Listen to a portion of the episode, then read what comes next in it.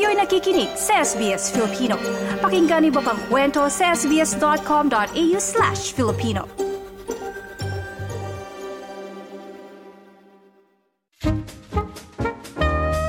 May Peraan. May Peraan. Welcome to My Peraan. Tampok ang mga kababayan nating magbibigay ng praktikal na paraan para kumita ng pera. Pwedeng side hustle o racket, investment, negosyo at iba pa. Makakausap natin ngayon ang negosyante at may side hustle tuwing sumasapit ang Pasko na si Yana Verdadero. Kamusta Yana? Mabuti naman po. Kamusta po?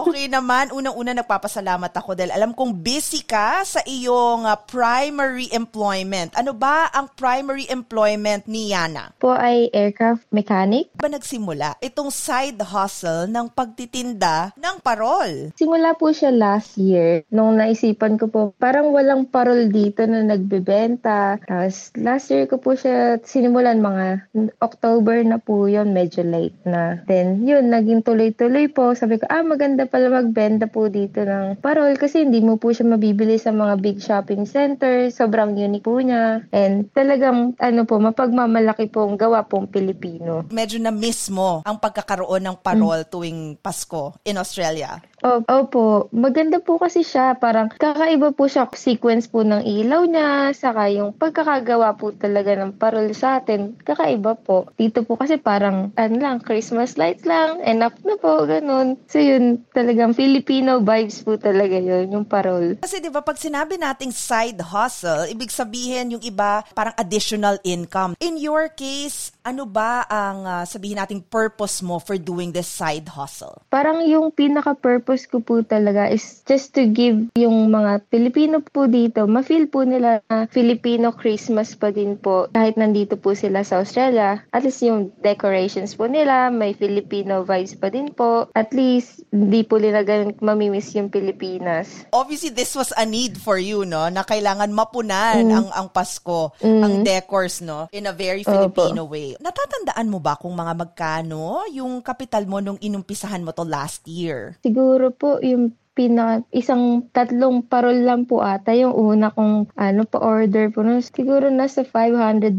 na din po yun. Mahal po kasi talaga yung shipping. Pag-usapan natin yung patakaran sa customs. Alam ko naman po yung mga patakaran nila before ko sinimulan po. Nag nag-research po ako kung ano po yung mga kailangan. Tumawag din po ako sa shipping company kung ano po yung mga kailangang papers po nila included dun sa shipping para hindi po ma-hold sa customs. So ang mga nire-require po nila is yung BFAR certificate po, yung business business certificate din po nung kinukuhanan ko po sa Pilipinas. Yun lang naman po mga nire-require nila. How about let's say insurance? Uh, included na po siya dun sa shipping cost po. Kaya po siya mahal kasi po by air po siya. So, yung insurance din po nun, kasama na po dun sa shipping cost. Medyo mahal nga lang po kasi po fragile po yung product yung time na inumpisahan mo siya. So let's say research, how long did it take for you to get all the requirements in bago mo siya sinumulan? Parang siguro mga isang buwan ko din pong nag-research. Pinang, baka nga po hindi mabenta kasi nga po mahal. Parang yun po yung pinaka uh, biggest na nag-hold up sa akin para magbenta po ng para last year.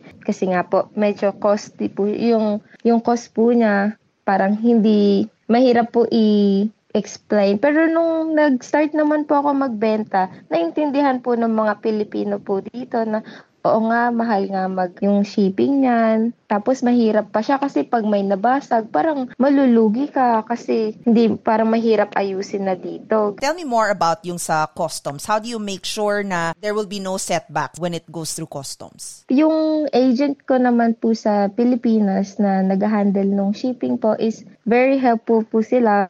So lahat po ng papers complete po, lahat visible and lahat po ng tape nakapak ng maayos ayos. Pag naman po na-hold sa customs is no problem naman po. They will just open it and then uh, do some swab test nung sa product and then that's it po. Wala naman pong na-hold up nung since nag-start po ako mag-parol. Uh, Kailangan visible, no? So ano yung usual again na, na hinahanap sa customs? Just to make sure na it's smooth uh, sailing.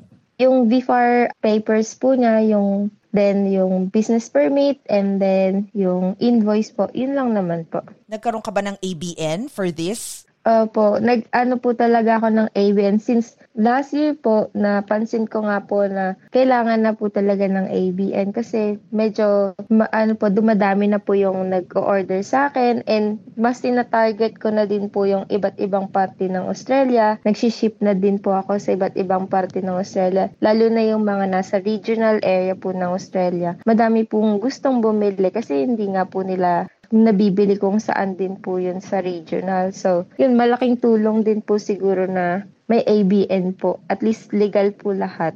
Ayan, I like that. Kailangan legal lahat para walang problema. How do you keep yung parole safe from damage during shipping? Ang mga parol po namin ay may individual boxes and nakabubble wrap po sila sa loob. And then, pagka isi-ship na po siya, nilalagay po siya sa malaking box. Nakabubble wrap din po yung, pagi, yung paligid po niya. So, safe na safe po talaga siya. And ma- makapal po yung box na ginagamit namin para din po kung sa storage po ng parol after nilang bilhin, pwede po po nilang magamit for ilang years. At least naka-safely package po siya. Paano mo kinalat sa buong uh, siguro Filipino community sa Australia na okay, meron akong ganitong um, side hustle. Paano sila nag-place ng order sa'yo? Noong una po sa Facebook lang po mga Facebook group po ng sa Australia, dito sa Melbourne po, yun yung mga una ko pong tinarget na post lang po ako ng post, hello, meron po akong tindang parol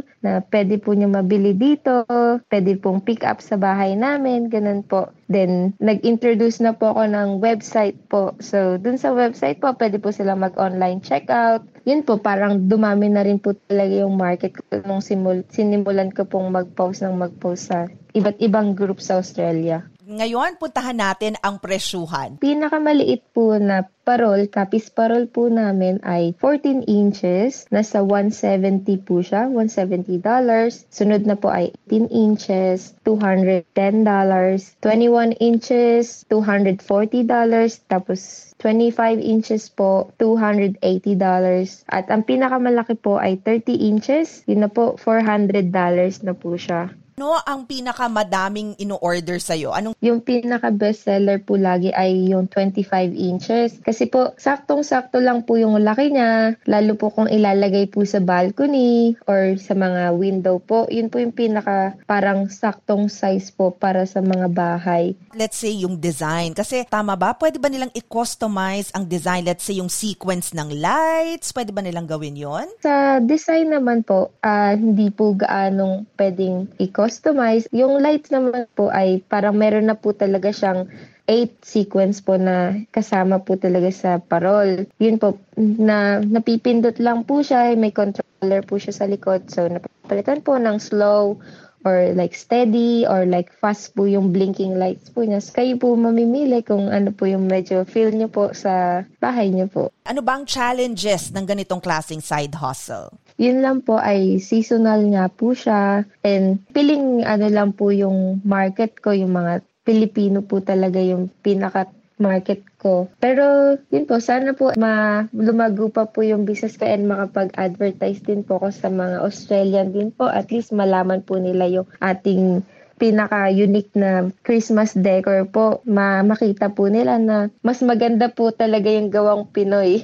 Dahil alam mo na, may peraan ang title ng ating segment. Ano ang gusto mong ibigay na payo sa mga gustong kumita ng extra kahit na seasonal? Go for it, Yana. Huwag po kayong mapanghinaan ng loob. Kung alam nyo po na magagawa nyo po yung business na yon, gawin nyo po for sure. Kailangan mag-take risk po tayo. And wala pong masama na mag-reach out sa Filipino community sa Australia. Sobrang helpful po nila. Sobrang supportive po ng mga Pilipino dito sa Australia. So, kung may naisip po kayong business or side hustle po, go lang po ng go. Kayang-kaya po yan. And so, supportahan po ng buong Filipino community. Again, maraming maraming salamat kay Yana Verdadero sa uulitin po at mapapakinggan itong podcast sa www.sbs.com.au slash Filipino. Tandaan, huwag ma-stress sa pera. Matuto mula sa iba dito sa May Peraan. May peraan. May peraan.